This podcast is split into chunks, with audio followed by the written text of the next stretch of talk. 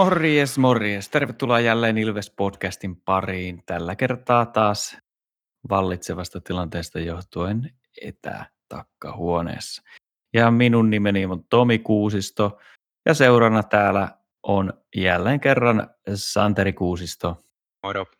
Ja Markus Kosonen. Morjesta. Nyt on lyhyempi otteluraporttiosuus, mutta pistetäänpä tästä menemään. Eli ensimmäisenä oli Saipa. Ja tuota niin, vieras ottelu Saipaa vastaan. Tyypillinen sarjakärjä ja sarjajumpon kohtaaminen, jossa toinen toimi, dominoi täysin maalin edustaa ja, ja ratkaisi sitten toisessa erässä pelin. Ja Ilves johti jo 4-0, ei kun siis hetkinen, siis Saipa Saipahan johti sitten 4-0 siinä kahden erän jälkeen ja tota noin, niin ei se nyt ihan mennyt silleen niin kuin olisi luullut menevän.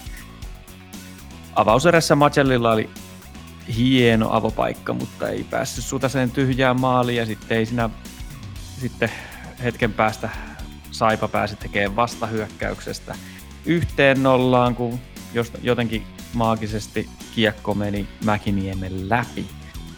Toisessa erässä sitten Elorinne kompuroi itsensä Saipan päädyssä, vastahyökkäyksestä tuli rankkari. Ja tässä olisi toivonut, että maalivahti olisi pystynyt vähän auttamaan huonosti pelaavaa muuta joukkuetta, mutta se oli sitten 2-0. 3-0 tuli maalin edestä ohjauksella, 4-0 tuli ylivoimalla. Kokonaisuutena tässä pelissä Ilveksen viisikko oli aivan rikki. Ja Elorinne oli tosiaan jäällä kaikkien maalien aikana, paitsi tietysti rankkarissa, mutta se, kun se tilanne tuli, se rankkaritilanne tuli, niin siinäkin Elorinne oli jäällä, että, että ei ollut kyllä ihan maailman paras peli ja se jää, negatiivista oli myös se, että ruotsalaisen pisteputki poikki ja todella huolestuttavaa se, että Saipa dominoi Ilveksen maalin edustaa. Vasta viimeisessä erässä Ilves sai viisikkonsa jollain tasolla kasaan.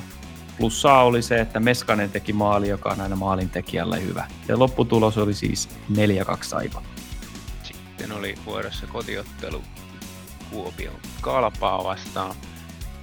Tämä peli alkoi Ilveksen kannalta vähän, vähän ehkä jotenkin heikosti, tai sillä oltiin pikkasen, pikkasen tota siinä ottavana osapuolena, eli Kalpa hallitsi kiekkoa ja pelin virtausta siinä ensimmäisessä erässä pääsi hyökkään monta kertaa, ja Ilves ei oikein päässyt hyökkään ollenkaan kunnes sitten Kalpa otti kaksi peräkkäistä jäähyä ja Ilves pääsi neljällä kolmea vastaan ylivoimalle. Ja tämähän sitten käytettiin murhaavalla tehokkuudella hyödyksi. Emeli Suomi pisti siitä hienon maalin maalin edestä kuvion päätteeksi ja yhteen nollaan. Ja tämä ehkä pikkasen niin kuin, vapautti Ilvestä kipsistä, mutta kyllä kuitenkin se ensimmäinen erä meni kokonaisuutena mun mielestä niin kuin Kalpalle – Kalpalla oli useita tämmöisiä niin kuin paikkoja, jo, jotka tota, olisi voinut kääntyä ihan huippupaikaksi ja olisi voinut tulla maali, mutta Mäkiniemi pelasi hyvin ja osittain myös Kalpa veteli lähinnä plekseihin, että ei pystynyt käyttämään niitä paikkoja hyväkseen. Toisessa erässä sitten Ilves pääsi jo paremmin peliin mukaan ja, ja sen jälkeen olikin paikkoja sitten useampaankin maaliin molempiin päihin, eli läpiajoakin siellä tuli pariin kertaa ja jostain syystä nyt tällä kertaa niin maaliin ei kiekko mennyt enää kummassakaan päässä ennen kuin sitten aivan lopussa päästiin to, tota, tyhjään maaliin tekemään toinen. Kokonaisuutena siis tasainen peli ja jälleen kerran ne kuuluisat erikoistilanne peli ja maalivahdit oli ratkaisevassa roolissa. Eli Ilveksellä ylivoima toimi paremmin, sillä tehtiin se ratkaiseva 1-0 maali ja Mäkiniemi oli lopulta virkaveliensä parempi, kun otti kaikki, mitä torjuttavissa oli, niin kiinni ja pelasi näin hienon nolla pelin kauden ensimmäisen hänelle. Ja se nyt oli tosi tärkeä juttu tietysti noin niin jatkon kannalta, vaikka tietysti täytyy sanoa, että ei toi maalivahdille ihan mikään hirveän vaikea peli ollut, vaikka Kalpa sitä hallitsikin johtuen juuri siitä, että Kalpa niistä parhaista paikoista veteli lähinnä plekseihin. Mutta joka tapauksessa kaikki, kaiken otti kiinni, mitä voi ottaa, ja nolla peliä, hieno suoritus ja hyvä voitto Ilvekselle. 2-0 siis loppun lukemat. Näistä kahdesta pelistä mulle jäi käteen se, että kun alkukaudesta on katsonut noita laukaisukarttoja, niin vastustaja joutuu vetämään sektorin ulkopuolelta ja Ilves pääsee siihen suoraan maalin eteen. Niin nyt on kyllä näyttänyt ihan erilaiselta tässä viime aikoina, että Saipaakin vastaan Saipa pääsi koko aika siihen maalin eteen, ei pystytty pitämään niitä ohjurikiekkoissa niitä mailoja ulkona ja oltiin, pakit oli niin kuin pelin ulkopuolella. Ja sitten toi viisikko hajosi sillä että kun puhutaan tästä pelipaikattomuudesta, niin kyllä ne pelipaikat on silti olemassa, että ei kaikki viisi voi olla hyökkääjiä samaan aikaan, että siellä omassa päässä pitää olla myös kaikkien hereillä, niin nyt se on tosiaan tuossa kalpapelienkin laukaisukarttaa kattoa, niin kyllä kalpa pääsi tosi pahoihin, pahasti siihen maalin eteen. Mutta niin kuin Santeri sanoit, niin vet, veteli plekseihin jatkuvasti. Joo, toi oli sama, minkä itsekin huomasin, mutta jos katsot viimeisen erän laukaisukarttaa, niin se on taas niin kuin täysin niin kuin erilainen kuin se eka ja tokan erän, että et tota, siinä, siinä on niin kuin jotain kuitenkin on niin kuin tapahtunut siellä erätauolla on ohjeistettu pelaaja pikkasen toisenlaiseen peliin ja se ainakin näkyy siinä kartassa mun mielestä aika hyvinkin, että, että tota, toivottavasti nyt sitten Ilveksen peli jatkossa, kun tauolta päästään, niin näyttää enemmän siltä kuin mitä siinä kolmannessa erässä.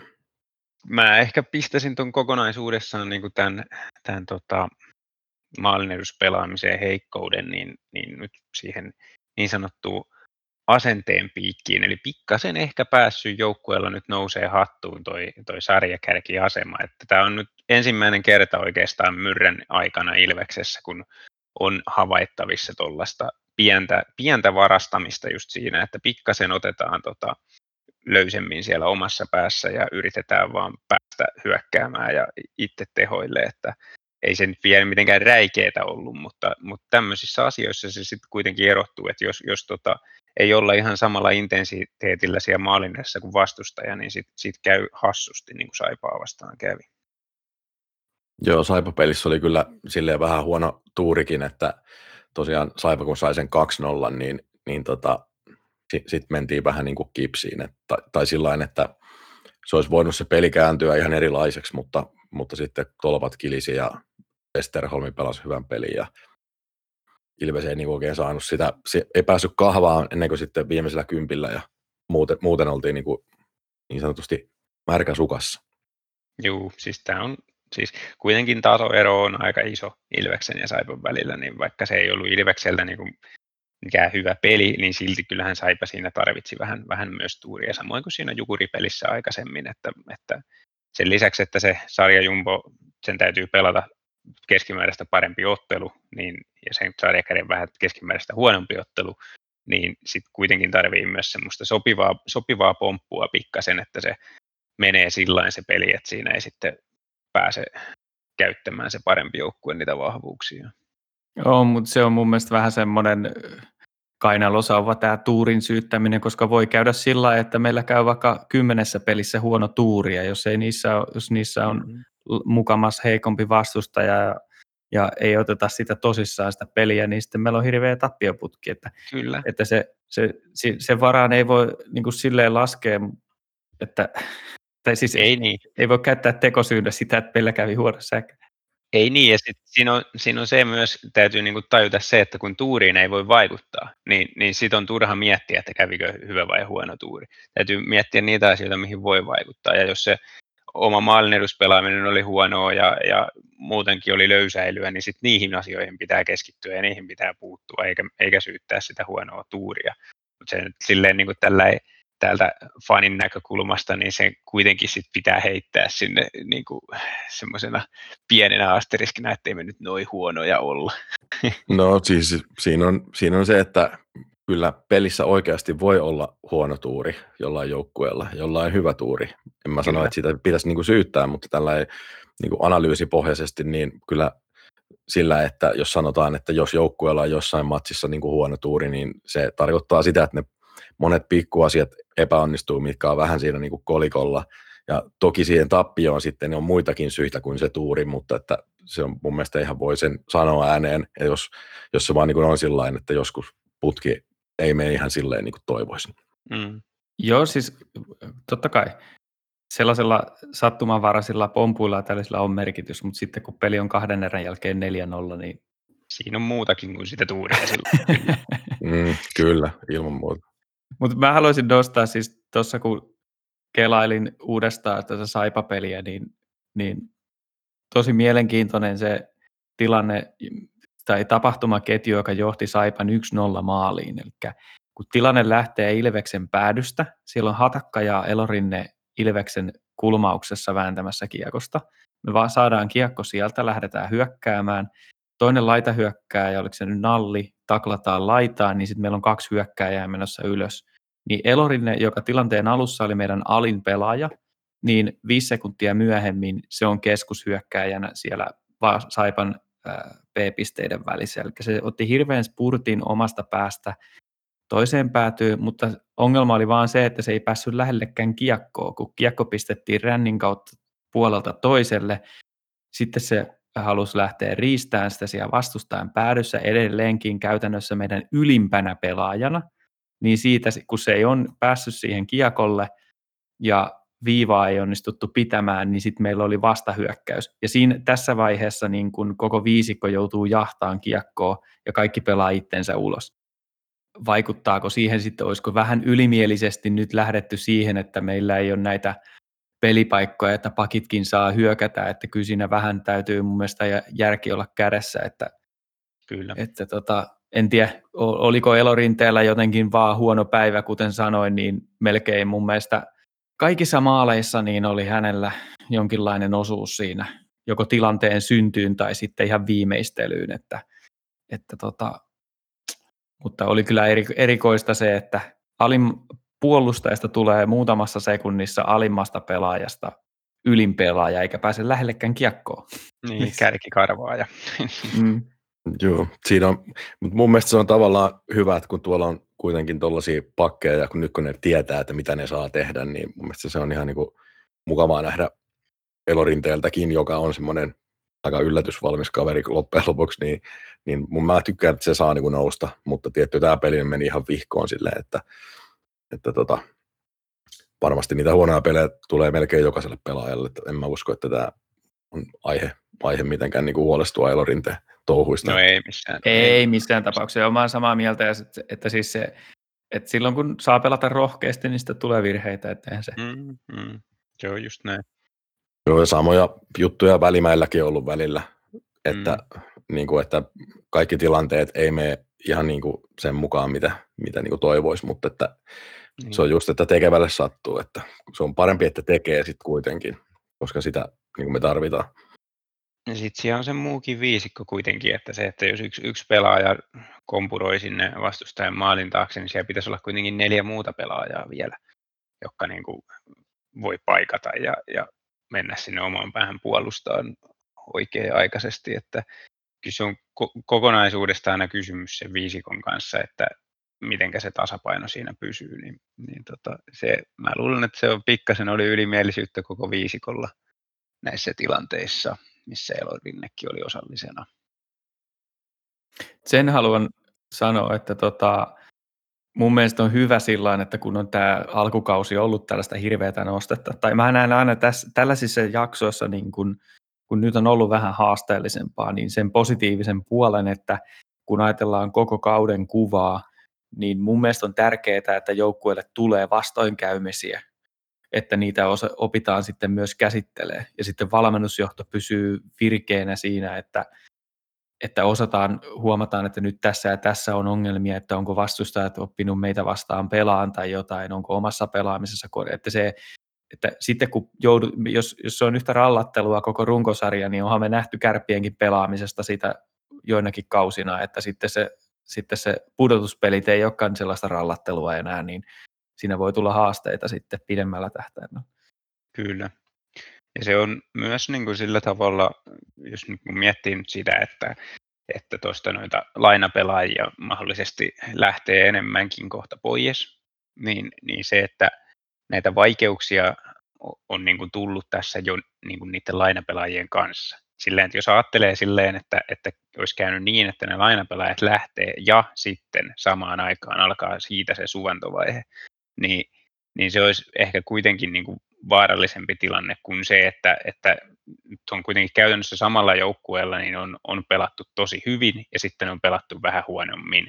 niin se kuitenkin sitten ehkä helpompi rakentaa siitä sitten jatkossa, vaikka ne lainapelaajat siitä lähtisikin. En mä tiedä, käykö sitä niin järkeen kellekään muulle kuin mun päässä. Joo, mutta siis on tuossa on tossa tietty sekin, että, että niin, kun ajatellaan, että vaikka Juuso Välimäki hankittiin niin kuin Bono korvaamaan, kun loukkaantui, niin tässä kuitenkin niin kuin sanotaan, että voi olla, että jopa Välimäki ja Bono pelaa samaan aikaankin joku kovin ehkä, saa nyt nähdä, mutta anyway, että siis kyllä se, että on noita lainapelaajia ollut, niin se on mahdollistanut sen, että se rosteri on pitänyt sen pysynyt niin laadukkaana, että sillä on pystytty niin kuin pitämään toi piikkipaikka ja, ja tota, se, että varmasti kun niitä lähtee, niin mun mielestä se ei ole niin älyttävä se tilanne Ilveksen kannalta, koska siellä on kuitenkin niin kuin reservissä on näitä vähän niin kuin loukkaantuneitakin pelaajia, plus on pari ikosta ja muuta tällaisia, tällaisia mikä, mikä todennäköisesti pystyy vielä niin kuin tulemaan tuohon liikaan, liikaan mukaan kunnolla, niin kyllä en mä ole mitenkään huolissaan, vaikka tuosta lähtee noita, noita tota, ihan meidän kärkipelaajia pois. Et, et kuitenkin se pelitapa on, on opittu ja pelaajat sen tietää ja kunnioittaa sitä, niin en ole niin huolissaan siitä. Kyllä. Viitaten tuohon, mitä Santeri sanoi, niin kyllä mä olen samaa mieltä siis siitä, että että tämä ei anna niin kuin, jos se peli on nyt jo ollut vähän heikompaa, niin ei voi syyttää yksittäisiä pelaajia, vaikka okei, okay, mä otin Elorinteen tässä nyt tikun nokkaan, mutta se, että just, että jos, jos ne pelaajat, lainapelaajat olisi lähtenyt, niin sitten voisi, sitä voinut käyttää tekosyynä, mutta se, että niin. puhutaan kuitenkin joukkueesta, että mm. Se on niin joukkueen sisällä mun mielestä tärkeää, just niin kuin se sanoi, että noin vastoinkäymiset ja niistä oppiminen, niin se, että kun joukkueella ei ole nyt mitään tekosyytä siihen, että minkä takia nyt pelattiin huonommin, vaan se, kaikki oikeasti tietää sen, että, että se on ihan itsestä kiinni ja siitä joukkueesta, että miten pelataan henkisistä asioista, niin tota, silloin se on helpompi ehkä korjata niitä asioita myös. Ja sitten pitää niinku muistaa, että niitä onnistujia Ilveksessä on muitakin kuin niitä lainapelaajia. Että... Ilman muuta. Toi on tosi hyvä pointti. Just Antonen on yksi. Kyllä. Juu, Antonen pelaa kyllä taas hienoa, hienoa tota, kautta ja nyt ei ole ollut sitä sellaista synkkiä aikoja, ei ole tällä kaudella vielä kerennyt näkemään, mutta tota, tosiaan mitä melkein piste per peli tekee, tekee tota, kuitenkin tuossa tossa, niin on sen aika huikeita suorittamista. Että. Kyllä. Mutta tota, puhutaanko sitten vähän uutisista, aika järisyttäviä uutisia pelaajamarkkinoilla.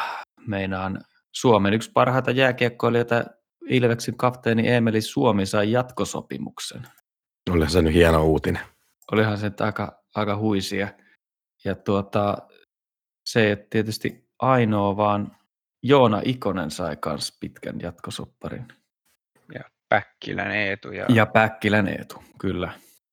Ha, hatakka.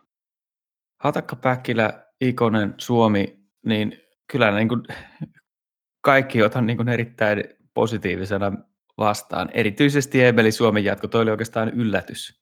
Iso, iso yllätys, että jatkaa vielä Suomessa.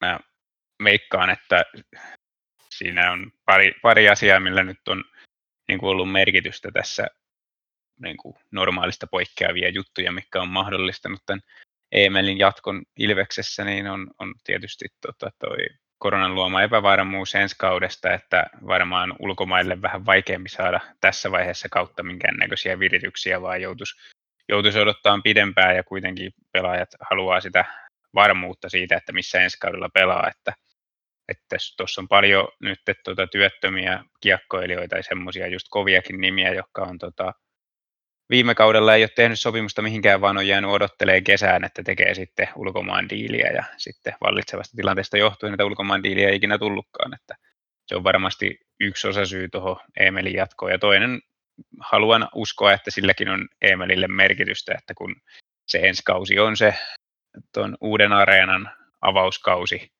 ja silloin pitää olla tapparaa kovempi, niin tota, Emeli haluaa olla mukana johtamassa sitä joukkoa uuteen areenaan ja kohti uutta menestystä sitä kautta. No onhan toi nyt siis, jos mietit, että minkälaista arvostusta pelaaja voi niin kuin nauttia jossain seurassa ja kuitenkin sillä Ilveksen tasolla, niin Suomi on niin kuin noteerattu siinä aika vahvasti, niin onhan tältä nyt vaikea lähteäkin Niin, johonkin Örebroon. Joo. niin. Et siinä, siinä mielessä ei varmasti, varmasti niin kuin on tällaiset syyt ja oikeasti pitää niin kuin miettiä sitä diiliä varmaan Suomenkin sillain aika vahvasti, että se on sellainen, mikä niin kuin kannattaa ottaa, että kyllä häntä niin hyvänä pidetään, ainakin mun, mun nähdäkseni pidetään niin hyvänä täällä, että, tota, että vaikea niin tuollaiseen tavallaan asemaan seurassa päästä kuin kerran urassa. Mm. Ja sitten jos ajattelee, ajattelee liigan kannalta sitä, että viime kaudella oli lähellä voittaa pistepörssi, sehän ratkesi vasta ihan lopussa se, että tuli toiseksi siinä ja tällä hetkellä on pistepörssissä kolmosena ja edellä on ruotsalainen ja Lash, joka molemmat voi olla, että ei, ei montaa peliä enää pelaa, niin että tämän tason kaveri pelaa vielä kauden liigassa, niin upea juttu noin niin kuin ihan koko, koko sarjankin kannalta. Kyllä, ihan oh. kiistaton tähtipelaaja. Ja toi, siis toi, niin kuin, millainen johtaja se on Ilveksessä ja kaikki tämä, niin kyllähän toi niin kuin, loppuu ihan ylisanat kesken. Mm. Et, kovin yksittäinen kiinnitys, mitä Ilves voi realistisesti tehdä ensi kaudella. Sitten nämä muut, Ikonen ja Hatakka teki 2024 asti olevat sopimukset. Aika niin kuin sweet ja, ja, ja Päkkilä myös. Ja siis kyllä mun mielestä niin kuin nämä, nämä kaikki kolme pelaajaa tulee olemaan niin kuin ehdottomasti liikassa sellaisia aivan huippupelaajia. Ja varsinkin kun ajattelee, että no kaikki on nuoria pelaajia ja no tässä vaiheessa niin kuin liika eliittitasoa, tai siis ja myöskin, myös just sanoin ehkä aikaisemmin, että Päkkilä, Päkkilä esimerkiksi, niin kun se, silloin ollut siellä A-junnuissa, niin on ollut ihan tämmöinen niin johtava pelaaja, sitten tullut liikaan, ei ehkä ihan vielä niin kuin nelos-kolmos kenttien kautta päässyt niin kuin siihen samaan loisteeseen, mutta mä ainakin luotan siihen, että esimerkiksi Päkkilä tulee olemaan aivan, aivan huippupelaaja tässä ihan jo tämän kauden ja seuraavien aikana. Samoin taas niin kuin Ikonen niin on osoittanut jo, että on, on todella kova pelaaja. Ja se, että te, tekee pitkät sopimukset Ilvekseen, niin se oikeasti niin kuin on todella hienoa kuulla, että ne oikeasti niin kuin haluaa olla täällä ja se niiden panos ja se asenne, millä ne on kehittynyt, niin se näkyy siellä kentällä oikeasti. Ja toi Hatakka, niin sitä silloin kauden aluksi sanoinkin, että Hatakasta on ollut tosi niin kuin iloinen siitä, että se on päässyt, päässyt kans niin kuin sen stepin ottamaan. Ja mun mielestä tämä jatkopahvi on just hyvässä paikassa, koska, koska tota, näkee, että se se on varmasti niin kuin runko, runkopakkeja meillä Ilveksessä vielä, vielä tota jatkovuosina, niin olen todella tyytyväinen kaikista näistä, kaikista näistä tota, kiinnityksistä ja sitten vielä toi Suomen syntymäpäivälahja lisäksi, niin onhan se nättiä. Yksi jäi sanomatta vielä, siis Miro Nallin jatkosopimus julkistettiin myös ja se on 2023 asti. Joo, toki. Siis mulla on sellainen luotto, että kun ajattelee näitä, että ketä meillä on ketä meillä on joukkueeseen tullut ja kuinka ne on kehittynyt, niin jos ajattelee tällä kaudella esimerkiksi Järventien pelaamista, niin mulla on semmoinen luotto, että kun tämä organisaatio kiinnittää pelaajat näin pitkillä sopimuksilla, niin mä oletan, mun oletus on, että ne tulee, se kehityskäyrä tulee pysyyn ainakin, siis niin kuin, mitä tässä on neljä pelaajaa, niin sanotaan, että ainakin kahdella tulee olemaan sellainen kehityskäyrä, että ne nousee niin kuin ihan tuonne ykköskatkosketjun pelaajiksi. Että kun tässä aletaan virittelee niin kuin ketjuja, niin, niin tota, mun mielestä voi olettaa, että nämä nuoret kaverit, ne nostaa tasonsa ensi kaudella ja sitten vielä sitä seuraavalla kaudella. Mm, toi on hyvä pointti. Siis ainahan sitä ajatellaan, että nuori pelaaja, että kyllä se ensi kaudella on parempi, mutta mut tosiaan Ilveksen tapauksessa niin se nyt on jo monta vuotta ollut sellaista, että, että niin kuin vähintään puolet niistä nuorista kavereista oikeasti ottaa sen askeleen eteenpäin. Niin siihen, siihen voi luottaa oikein hyvin. Noista nimistä, niin tota, Päkkilän kohdalla on kans sit niin kuin pidän erittäin todennäköisenä, että on ihan kärkiketjujen huippunimi tuossa muutaman vuoden sisään, että pitäisi olla kaikki eväät ihan kärkirooliin liigassa. Se on hyvä, kun sä sanot että muutaman vuoden sisään, niin mä luulen, että me voidaan vuoden päästä ja puhua siitä, ja se tuntuu, että siitä olisi muutama vuosi, kun puhutaan Kyllä, ei, ei ole mitenkään poissuljettua siis. Ja tälläkin kaudella voi olla vastuuta keväällä luvassa yllättävän paljonkin. Mutta se, se on aina näiden nuorien kohdalla, niin mieluummin sanoo sen muutaman vuoden sisään, koska sitten siellä kuitenkin voi tulla se yksi vähän heikompi kausi siihen väliin ja sitten vasta sen jälkeen lyö kunnolla läpi, mutta mä oon tällainen varovaisesti sanon, mutta tosiaan Päkkilästä tosi, tosi niin kuin luottavainen olo. Hatakasta mulle ei ole ihan yhtä luottavainen olo, mutta totta kai on iloinen tästä sopimuksesta, että on tämmöinen pitkällä diillä kiinnitetään nuori, lupaava ää, kehittyvä pelaaja, niin kyllähän se on, nämä on tällaisia niin kuin low risk, high reward tyylisiä ratkaisuja, että et ei missään nimessä ei, en lähde kritisoimaan sitä, mutta olen pikkasen skeptisempi edelleen Hatakan kanssa, koska se virhealttius ei ole mun mielestä hävinnyt mihinkään, mikä Hatakalla on.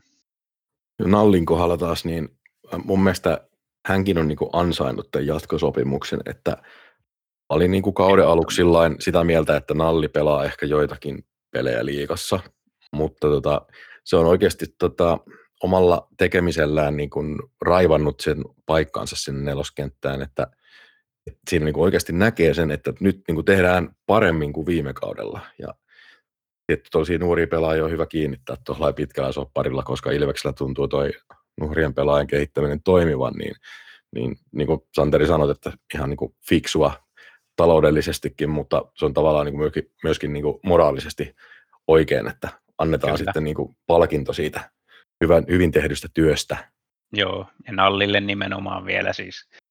Nallilla on niin kuin Tuomas Salmelan asenne siellä kentällä, että, että joka kerta niin kuin antaa, antaa kaikkeensa siellä. Niin se on, se on tosi hienoa nähdä, että tuommoinen kaveri saa jatkosopimuksen ja haluaa jatkaa Ilveksessä, niin ihan varmasti nähdään tulevinakin kausina tota, samanlaista asennetta siellä kentällä. Sitten pikkasen tässä nyt meidän höpinöissä jää paitsi on toi Joona Ikonen kyllä, että kyllähän siinäkin on niinku semmoinen... Siitä on puhuttu ummet ja lammet aika lailla tässä niin, vuosien no, varrella, no. että kuinka huikea pelaaja Juu, ihan tarpeeksi puhuttu siitä jo aikaisemmin sinänsä, että ei tarvitse tässä nyt enää sitä samaa hehkutusvirttä käydä, mutta ihan loistava sopimus sekin. Kyllä kokonaisvaltainen pelaaja, se on, mikä mulle tulee Joona Ikosesta mieleen. Kyllä. Semmoisen tota, sivuhuomion tähän haluan heittää, että kuulin huhun, että Teemu Lepaukselle on ilmoitettu, että jatkoa ei ole tulossa. Antakaa kommentit tähän.